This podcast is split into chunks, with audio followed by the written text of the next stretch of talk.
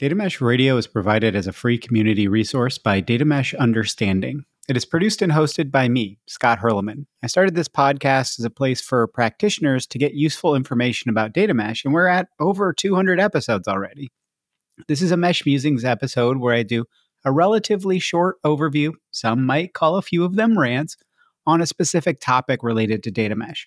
I try to put uh, you know my few summary takeaways in the show notes too to make it easy to decide if this will be useful for you. Quick reminder as well to hit the data mesh understanding link in the show notes to easily review listings of past episodes you might have missed, you know that I've grouped up on different topics to make it easy if you want to do like a deep dive into governance or something like that. Do check out the data mesh understanding offerings as well and the free community introduction and roundtable programs while you're there. Now, with that, on to the mesh musing.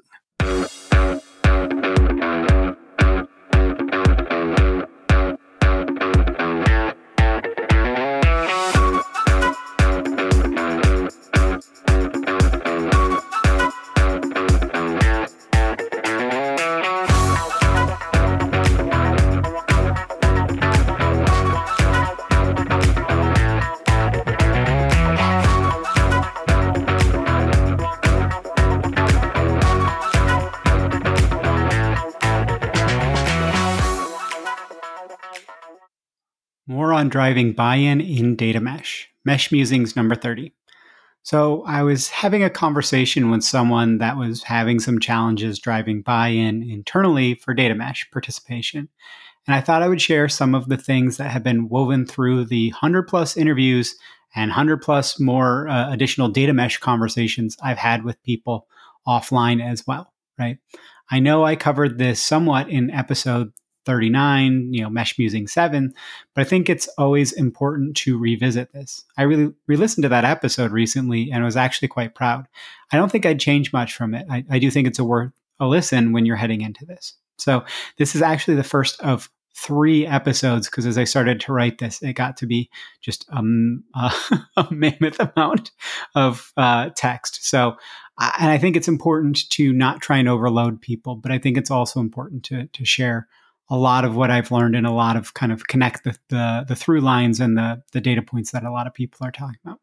So, first and foremost, as Ammara Gafoor's episode, which was coming out next week, will make clear, it's really important to not go for one size fits all approach when talking about buy in. Jen Tedrow was talking about this a lot in her episode too, about getting needs and wants for the data platform every major stakeholder, you, you being whoever is trying to get, you know, somebody's participation to be, you know, being bought in for data mesh, you need to spend the time with them to hear and reflect back their pain points. Yes, it can be hard to scale this, which is why I'll talk about some ways that can be done in a follow up on this topic, you know, in one of the the future of the next in this set of three episodes. If you aren't customizing your messaging to your audience, you will almost certainly fail. Again, listen to Ammara Gafoor laugh at their hubris, their their naivete. I don't know about how they kind of came in and said, "We've got this approach, and we're going to take it and we're going to apply it to each one." And it was kind of that um, you know, you don't want to think of the domains as your enemy, but that whole no battle plan survives first contact with the enemy. No data mesh plan survives contact with the realities in the first domain. Right? I have now myself about five years of direct community management experience as a main focus of my job, and far more of doing it as part of whatever job I had at the time. When teaching people how to engage in a community friendly way, I always talk about one, mutual beneficiality. Yeah, it's probably not a word, but whatever. And two, listen and react, don't tell.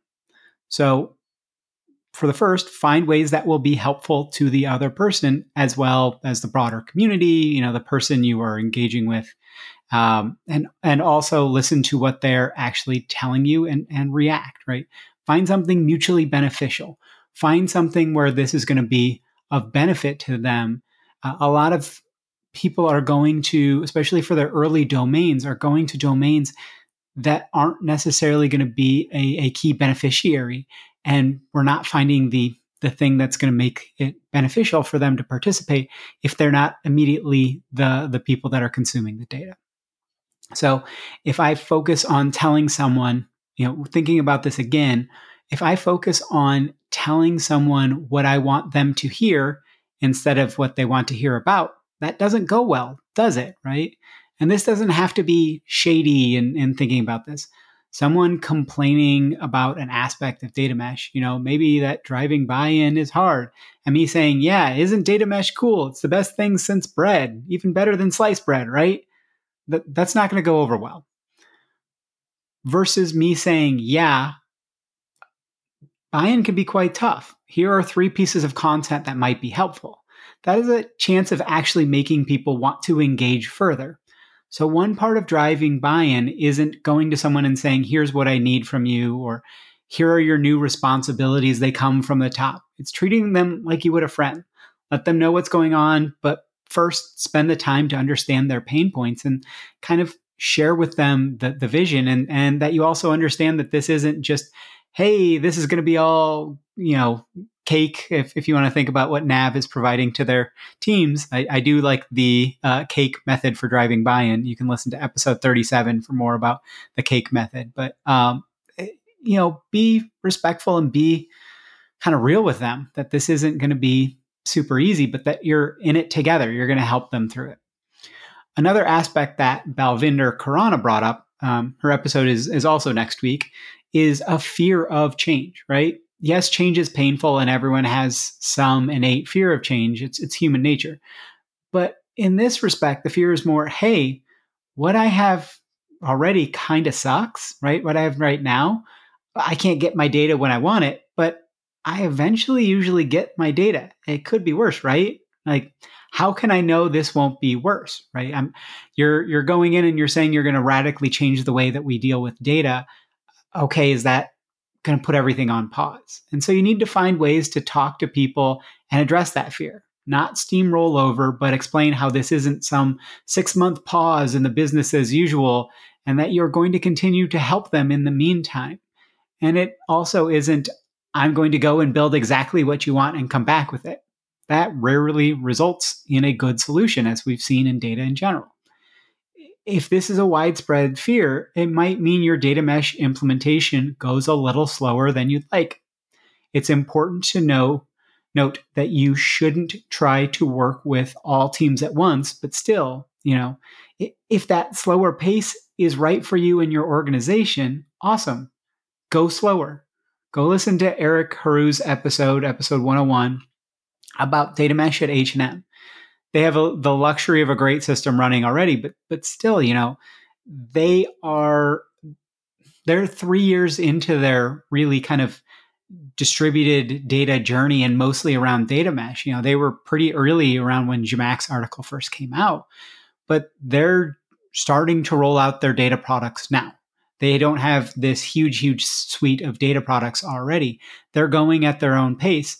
And it's going well, right? They've got the buy in, they've got people excited about this. It's okay to not go that fast. Kurt Gardner at, um, with Nib Group also talked about this in an early episode um, that they're going at their own pace. Yes, they would like to go faster, but you you don't have to be in a rush to get to the end line, right? There there's so much more that um, where you can add a lot of value along the way. And I think there's um, an upcoming Zhamak's Corner episode about kind of this, and and we don't even have the tooling yet to really do data mesh really well. We have to move away from pipeline thinking around how we do data in general, and our tools are really really kind of keyed into that pipeline aspect. So we can make good progress, but you also don't have to be in such a huge, huge rush, right? This is really crucial to understand that you don't need to be leading the data mesh charge. I love all of you that are, but it's also okay to not be, right? Thirdly, let's talk about Angelo Martelli's episode number 27. So, Angelo talked about his pillars for driving buy in. First, start with proving there is a problem that you are trying to solve. Your proof should be as fact based as possible, such as how long does it take to make a change to your data warehouse, right?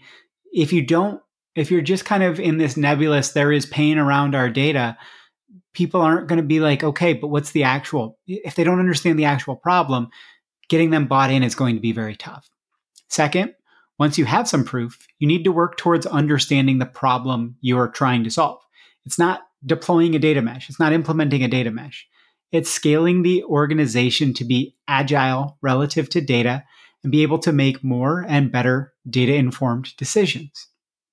Next, you really do need to understand your organization. Who are the right people that can help you? How does your organization work relative to culture and process?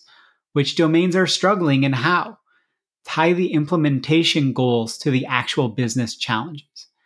Then you need to demystify data mesh. You know, we've kind of talked about this with unicorn farts. I, I don't really recommend going broadly and saying we're doing data mesh versus what, what matters for them. But you need to make this easy to understand for people not well versed in data. What are we actually trying to accomplish and why? You know, so many episodes uh, coming up and, and historically have talked about tying if your business strategy isn't supported by data mesh, don't do data mesh, right? Your business strategy has to come first. So, and then lastly, Angelo says, make it concrete and prove it out. Make a few data products, make a simple platform for folks to use. Um, now, why does this all work? Because you're not cajoling people. You're not like trying to push them and stuff. You're you're not trying to do things that are super ambiguous. You are making things really clear as to why doing something like data mesh will have a real business impact. That's the type of thing that drives buy-in. Yes, it's not a single conversation. So many of the uh, episodes are have kind of hit on this point. I think we think in data about there's a one-time data exchange, right? Somebody um, does a data pull or does a transformation or whatever. But we kind of have to think about this as to how humans actually understand new information. And you're going to have to be prepared to repeat yourself as well.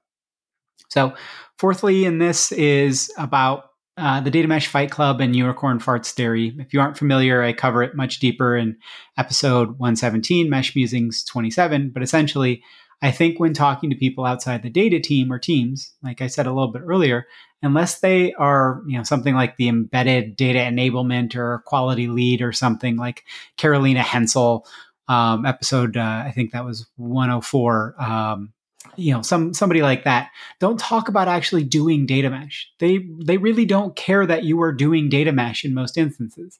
And also, when someone asks, "What's data mesh?" when you've told them we're doing data mesh, they say, "Okay, what's data mesh, especially if they aren't a data person, do you really want to answer that question?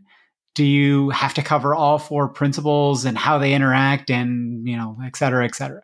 I, I certainly don't, right? I've tried to explain this to my folks and I can get them to a, an understanding. But if it was more about like, what are you actually doing? I, I talked with, with them about what would this actually look like? And then they totally got it, but they still don't get really what is data mesh, but they get the machinations. What, what's the actual output? What are we trying to achieve? Use their language, speak in the language that makes sense to them, not the how, the why. Scott Taylor, in his upcoming episode, you know, The Data Whisperer, uh, covers this exact topic very well. Focus on talking to them about what changes, why it will change, what those changes mean for them, again back to why it will change why those changes will result in good things for them etc far too often i see a lot of the you know quote unquote data influencers talking like you just tell people to do things and it's now their responsibility this has come up a lot in some people recently discussing tactics around data contracts and what they're talking about is pretty darn bad in my view right it's a lack of empathy. It's it's it's going to create unnecessary friction and animosity. It's I talked about this earlier in, in, in previous episodes, but it's combative negotiation. It's I win over you. You now. It's it's trying to be ultra ultra clear around things, which clarity is great, but it's not like you can just hand something over to someone. Yes, someone has to own things, but telling people you know, off and dumping things on their plate before you show them they can actually own something, it, it's just not going to work well. It's just going to create unnecessary friction instead of partnering with them and you say, okay, we're going to get you to here, but we're going to work with you. We're going to take you along that path. We're not just saying, you know, you're not, it's not just saying, okay, uh, you know, Frodo, you now have to go take the ring and throw it into uh, Mount Doom and just go do it. It's like, hey, I've got this group of people that are going to really help you to do this. So more on this topic in in future mesh musings in the next few. Um, but I, I think this is really important to have this conversation and kind of get aligned on this isn't going to all just fix itself and you're not just going to say okay uh, i have buy-in from on top and therefore everybody is is just going to fall in line you have to do a lot more of the human to human interaction so again more on this soon scott out hopefully that was a useful mesh musing for you please do rate and review the podcast. It really does help. And if you'd like to get in touch and see how I can be helpful to you, check out the show notes. I'm pretty easy to find. As I mentioned, there are some great free programs in addition to some very affordable things around implementer intros and roundtables on the Data Mesh Understanding website. As always, if you have suggestions for guests or topics, please do get in touch. Have a wonderful rest of your day. And with that, now on to the funky outro music.